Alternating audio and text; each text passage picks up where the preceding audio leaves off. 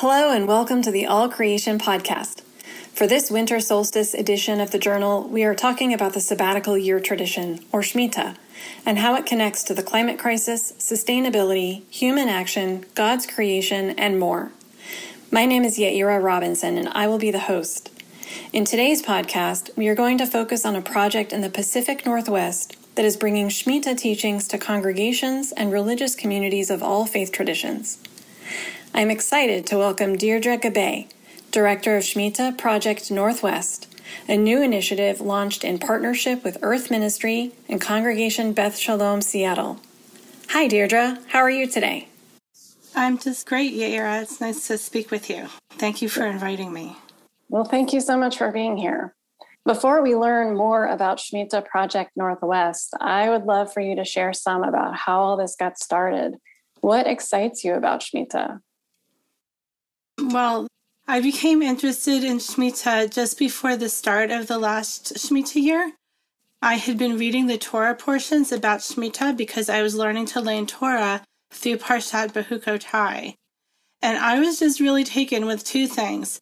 The first was the beauty of the vision of a fully generous earth and landscape that willingly offered not only fruit from wild fruit trees, but also rain in her seasons. I love that we were invited and encouraged to create through Shemitah as well as the other commandments, to create a world that was so much like the Garden of Eden that God would walk around with us, even using the same verb as is used in the story of Adam and Eve about God moving around with us in the Garden of Eden. And so I really, from the very start, I started to connect the idea of Shemitah with this sort of a permaculture vision because what is the first permaculture garden if not the Garden of Eden, in which, you know, human beings didn't have to work. All of the food was just there, abundantly available from the trees of the garden. Or more appropriately, the practices that even today that indigenous people still live in a state of reciprocity with an abundant landscape. The text spoke to me and sort of gave me this vision. And I was also really taken with the much more scary depiction of the world that is described in the curses in that same text. That if we don't manage to get things right, we're going to experience waves of increasing severity of really bad things that are brought about by human pride and which actually creates a hostility of the landscape to the human being with pestilence, famine, war, all of these things sort of coming. And then there's sort of being a pause like, well, what are you going to do? Are you going to continue along this course or are you going to reverse course? Until in the end, comes exile. And the only way to set the land right in that part of the text is, you guessed it, through Shemitah, through letting the land rest. So, um, as a person of faith and also as an environmentalist since a very long time ago, I came away feeling like this text had, like it was really speaking to me and it had very important and urgent messages. And that I've been trying to carry these forward ever since. I, I was really sort of really inspired by this text.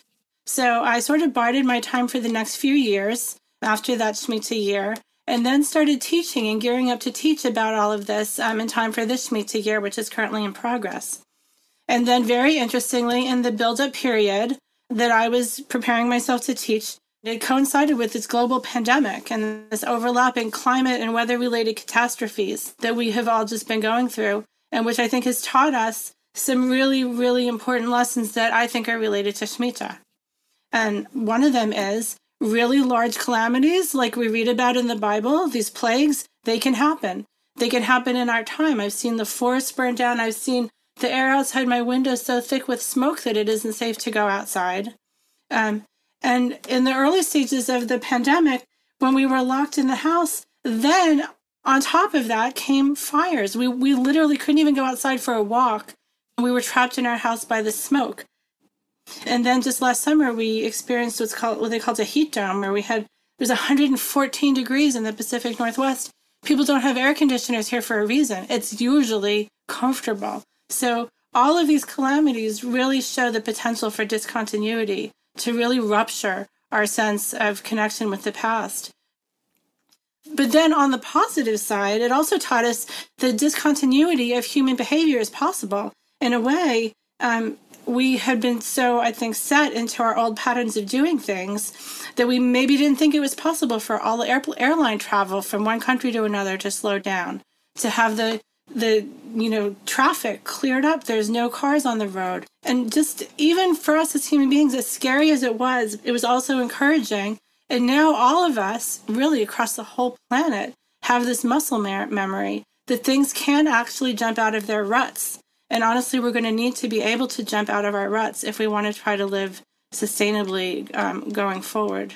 So, this pattern breaking from COVID in some ways gives us hints of what I think a Shemitah year could be. And we sort of have a choice between um, it could either be like the one we just had, where the land takes back its Sabbaths pretty much without consulting us, and with a tremendous loss of life and suffering. The Torah teaches that it's it gets worse, not better, if we don't um, learn the lessons that we've been that we're being offered. Or we could learn to really welcome a Shemitah year, to actually accept voluntarily and lovingly the idea that a year of complete rest can be a really positive thing, just like we do with the Sabbath of the weeks. We all saw, as part of the education that we all experienced during COVID, pictures of animals coming back we had three baby orca calves born in an extremely endangered population in Puget Sound. Why did that happen? We don't know, but maybe it was because there weren't so many ships and they could hear where their mothers could hear where there was fish to forage. We saw sea turtle eggs hatching on abandoned beaches. We saw pictures in India in cities that had never been able to see the stars by night, had never been able to see the Himalayas by day, that they were able to see these splendors that are part of their birthright because of COVID. And, and what if we were to embrace this? Like, what would a Shemitah year actually look like?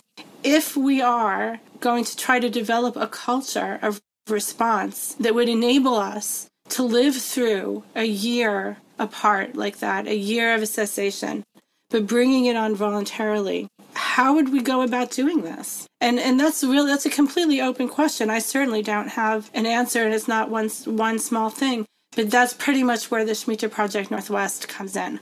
That was the, it's sort of that framework and that mindset with which we brought it into existence.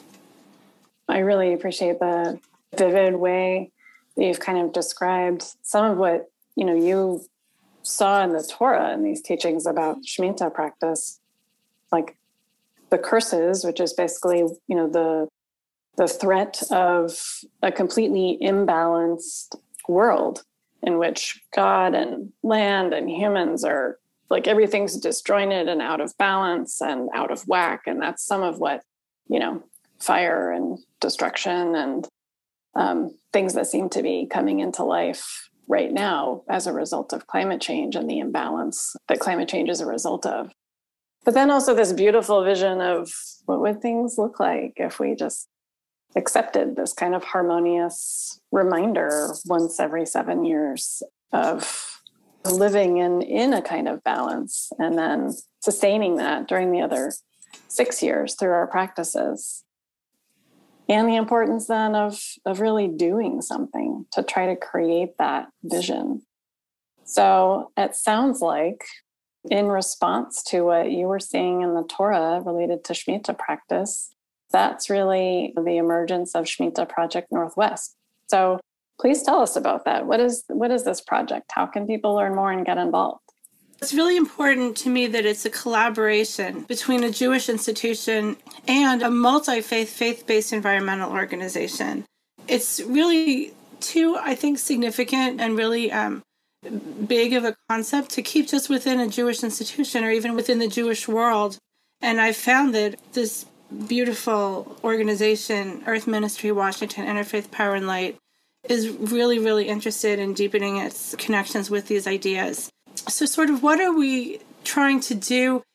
You know, like I sort of hinted, it's a very um, grandiose scheme. So, imagine if you were born into a world that um, that didn't have a, a day of rest at all. Like human, it's, it's sort of like if you look at before the labor movement, right? When children used to have to work and now it's like children don't work anymore and we take it for granted that children don't work well there used to be a time when human beings worked seven days a week that they um, that there in fact there wasn't even probably there wasn't even a week that was called seven it was just like they worked all the time you know and, and imagine if somebody at that point came along and said you know what, we're going to have a day of rest and everybody's going to stop working.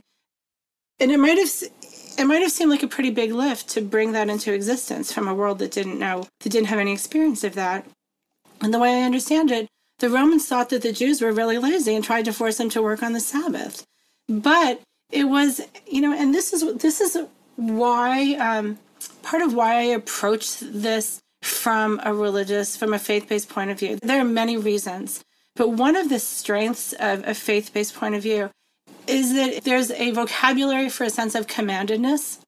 So, because the Jews felt that they were commanded not to work on the Sabbath, they didn't care if the Romans were going to like whip them or even, you know, kill them. They were just not going to work.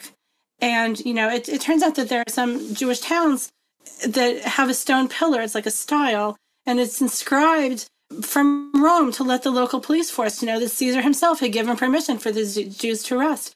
So somebody, somebody somewhere walked to Rome and appealed to Caesar and said, look, we're not going to work on the Sabbath. And we'd like you to explain, like, tell your people that that's the way it is. So, how do we summon this sense of commandedness? And so, like, one way is to sort of appeal to this, these commandments. And, and this Shemitah is actually a very little known, very little practiced commandment, even within the Jewish community. I very frequently find people who have never heard of it or really thought about it at all. So the Jews did that, and now we have a seven day week. So the maximalist vision I have for the Shemitah project is that someday the whole world will recognize the need for the land to rest for a whole year and that they will rest alongside of it in some meaningful way. And so I used to think a year. So so why a year? Like why it's a long time, maybe a few months or whatever, maybe a summer. But uh, you know, as I came to really think about a year, I thought about how much a year is really like a day on the scale of a planet. Winter is sort of like nighttime when we're sleeping, and then morning comes and that's spring. The summer is like a very, very productive. All this stuff plants grows. Think of like squashes, like ripening on the vines, like pumping out fruit, apples on the tree. Very, very busy, energetic time. And then it begins to slow down. Um, autumn comes, it's quiet, and it's time to rest. It's really just like a day. It's exactly like a day. It's just a day for the whole planet. So the cool thing about Shemitah even is that it's not even a human commandment at this level. It's the earth, it's the land that's commanded to rest and to observe a Sabbath of complete rest for the Lord. It's about a relationship that we're not really even a part of. This is part of the way that the world works. It's part of an operating manual that's between God and the land. So um, that's a perspective that I like to keep as well. And another thing that I want to bring into the thinking about Shemitah is the idea that it's also very, very meaningful for us in terms of creating a universal way of demarcating our lives in seven year increments. So, like there is a there is a, a, an idea of a sabbatical, and some um, academics have access to a year of paid leave in which they get to refresh themselves and learn new skills and you know in the sort of the life of the ordinary mortal there's retirement after which you can hopefully you have like some stream of income and you can do things that are enriching to you. But this sort of marries these two things together. Like what if ordinary people were to take a year off from their lives? And and one thing that's really fascinating so many things about covid are really showing their resonance with Shemitah because now we're hearing about this idea of this great resignation where all these folks are changing their jobs. They're just leaving, they're just walking out and I'm sure there's a lot of different reasons for it, but they have taken this moment to make a break from the past, to take to make a change. Maybe they're developing new skills, maybe they're spending time with family and friends. Maybe they're looking for more creative and productive ways of using the time in their lives. But but the Shemitah would open this up for ordinary people to think about how to bring this into our culture, that this would be normalized in essence. And just personally, as a mother, a woman who left the workforce and then, you know, there aren't very many on ramps to come back in. And I think women are also experiencing this in, in uh, the COVID. They left the workforce, and now how do you get back in? Like, what do you need in order to to be able to transition between different phases of life as a parent, as a caregiver? I think that the Shemitah raises the possibility of thinking about this outside of a global pandemic. The other, and one of the most important things about Shemitah, something that I keep returning to even when I'm trying to think about other things. Shmita is deeply concerned about social justice and about the economic component of social justice. As Yaira said in the introduction, Shmita isn't just about letting the land rest, it's also about the release of debts. And I would add one more thing to that it's also about Jubilee. In addition to letting the land rest, Shmita is about releasing debts that can't be repaid. People who can repay a debt should still do it. It's still okay to repay a debt during it's not like you can't. But if you can't, then you're supposed to be allowed to um, to walk upright, to continue your life, and not to be continually burdened by this. And what are we talking about in our society, even in our political discourse? We're talking about student loan forgiveness. We're having a conversation about how much debt is good for a society because it is good to be able to borrow money in order to open a business, to be able to get an education. These are not bad things, intrinsically bad things. But there is a point at which debt becomes a burden and it drags down a society and prevents it from fulfilling its potential and can cripple it. And Shmita invites that conversation as well. Shmita normalizes having this conversation about debt periodically. Even more intriguing, it has something to say about one thing that right now is only very obliquely on the social agenda, which is the need to prevent intergenerational poverty, the passing down of poor circumstances from one generation to the next. The last part of the Shemitah cycle is the Jubilee cycle. After seven Shemitah cycles, so 49 years, there is this call for everyone to return to their hereditary landholding. If your landholding has grown, like you've bought a whole bunch of other people's plots, it's about to shrink. But if it had shrunk, or if you had to sell it, or if you had gone into debt, you were going to get it back now and you were going to have a productive endowment upon which to build security. So, what might be analogous to that today? Even in Israel, this is not done. Nobody knows really the tribes, you know, very um, explicit delineation of land holdings in the Torah for the 12 tribes. This is not something that exists outside of the land of Israel. But, you know, I still ask the question what could this correspond to? How might it look? And I have some ideas, but I, w- I just would like to elevate the idea that inequality that's left to continue and roll over from one generation to the next, particularly if it causes some people to be squeezed out of full participation in society and the economy, that this is actually addressed in Torah and a solution is put forward in Torah, and that we as a society should address this problem and that we too should put forward a solution. All of those are really what I call the maximalist vision of Shemitah. But getting back to, well, what are you doing now? Like, what is the Shmita Project Northwest? What can sort of we do? And what we started with is um, we're getting the word out. We're talking to people. We're teaching Shemitah 101, I call it, so that people will know what the word means and sort of hear these things that I've said to you, get sort of a 50,000 foot picture of what it might look like. We're also, um, you know, it's called Shmita Project Northwest. It's not just like everywhere. The reason for that is we're trying to build community around Shemitah. And we have had people speak to us from all across the world. But for me, it's really important that we learn to take care of the actual place where we live, that the actual geography is not just some interchangeable um, puzzle piece where it doesn't really matter where we are we need to be rooted in place. So that's the sense in which we call ourselves Northwest.